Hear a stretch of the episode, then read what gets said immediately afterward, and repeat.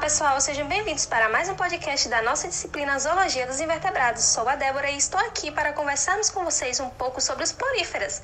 Vocês já devem ter assistido aquele desenho chamado Bob Esponja, né? Então, ele representa de forma animada um porífera, ou seja, uma esponja.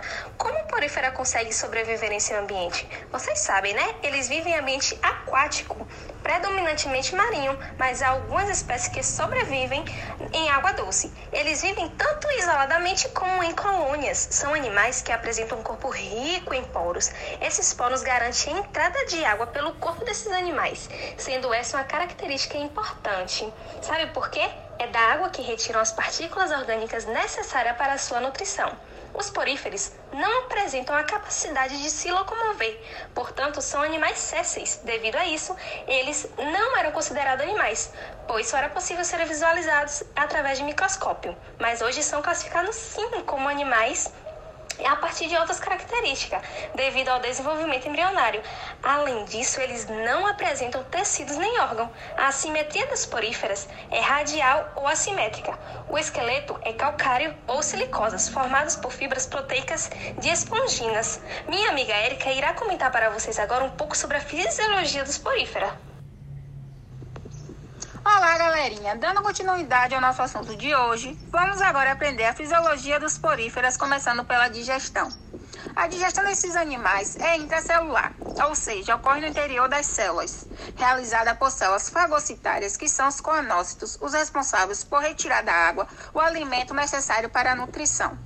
O processo de respiração ocorre por uma simples difusão entre a água e a célula do corpo do animal, ocorrendo uma troca de oxigênio e gás carbônico diretamente entre a água e as células. A excreção acontece por difusão, sendo que os produtos nitrogenados são eliminados pelo fluxo de água. Os poríferas produzem substâncias químicas que promovem a comunicação celular, mas não apresentam sistema circulatório nem nervoso. A sua reprodução assexuada é a mais comum, mas também se reproduzem de forma sexuada.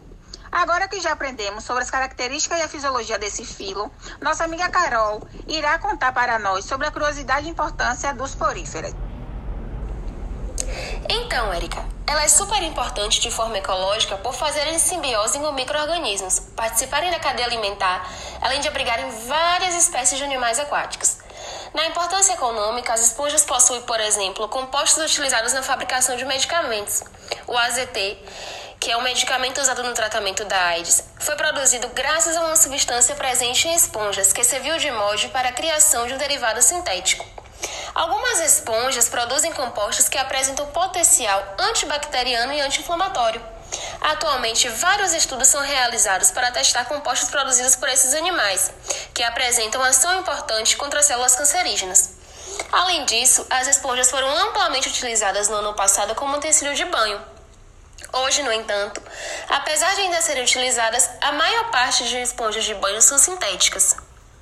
Valeu, pessoal! Até a próxima aula!